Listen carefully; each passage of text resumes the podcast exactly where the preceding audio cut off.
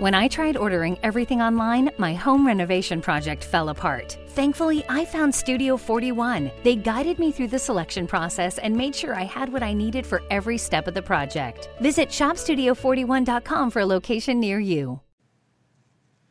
The 1990s are a time we still all remember.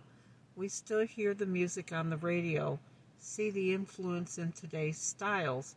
It's a time when grunge music, thin brows, dark lipstick, and fast food chains were everywhere you turned around. Even though fast food chains are still popular today, back in the 90s, many of the chains were a fast way to put dinner on the table for the working person coming home tired. We all know them, we all have had them, but during the 90s, one of the incidents at a fast food chain would change the face and image of the later night dining forever.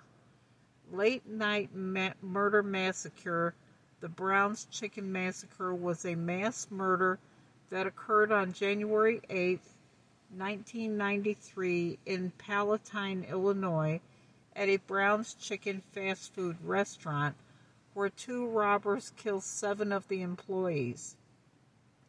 Before we re- begin, I'd like to welcome any new listeners and subscribers.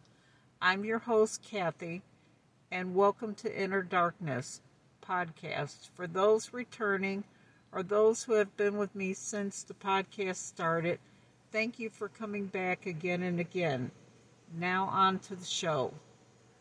The victims included the owners and five employees for privacy reasons and respect for the living family members of the victims, their names will not be shared on the podcast. The assailants stole between 1800 and 1900 from the restaurant, which in 2021 is now the equivalent to 3200 to 3400. In March 2002, more than nine years after the murders, Anne Lockett came forward and implicated her former boyfriend, James Degorski, and his associate, Juan Luna, in the crime. It later turned out that Juan was a former employee of the restaurant, angry for being fired, and had formed a plan that he, he and James were going to steal cash from the restaurant. When the employees failed to return home from work, concerned family members called police, and when they arrived, they found one of the employees' cars was still in the apparent closed Brown Chicken's parking lot. When officers arrived at the building, they spotted the rear door open. Once they entered, they found the horror inside. They found seven bodies some face down, some face up, in a cooler and in a walk in refrigerator. It was later determined by the coroner that they had been there for more than five hours after the store had closed at 9 p.m.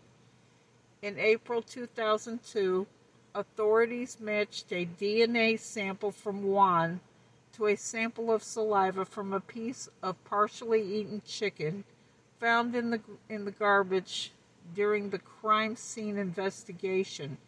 Thankfully, the chicken had been kept in a freezer for most of the time since the crime. Authorities arrested the two men on May 16, 2002. Juan later confessed to the crime during an interrogation. It wouldn't be until September 29th of 2009 James Degorski was found guilty of all seven counts of murder, largely on the testimony of his former girlfriend Anne and another woman who both stated that he had confessed to them on October 20th, 2009. He was sentenced to life in prison without the possibility of parole, but the two of two of the jurors had voted for the all but two of the, the jurors had voted for the death penalty.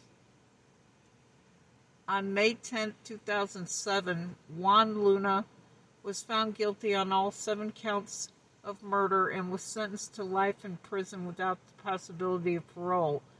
The state had sought the death penalty, which was available at the time, but the jury's vote of 11 to 1 in favor of the death penalty fell short of the required unanimity to impose it. In the years following the incident, a negative shadow cast on the chain. Sales at all the restaurants dropped 35%. Within the following months after the incident, and the company eventually closed 100 restaurants in Chicagoland area. As of this episode, both men are currently in prison at the Statesville Correctional Center. Thank you all so much for listening. If you have any recommendations, please feel free to comment or contact me. I'm on all social media and they are all linked on the page. If you would like to support the show, you can find me on Patreon, which is linked as well.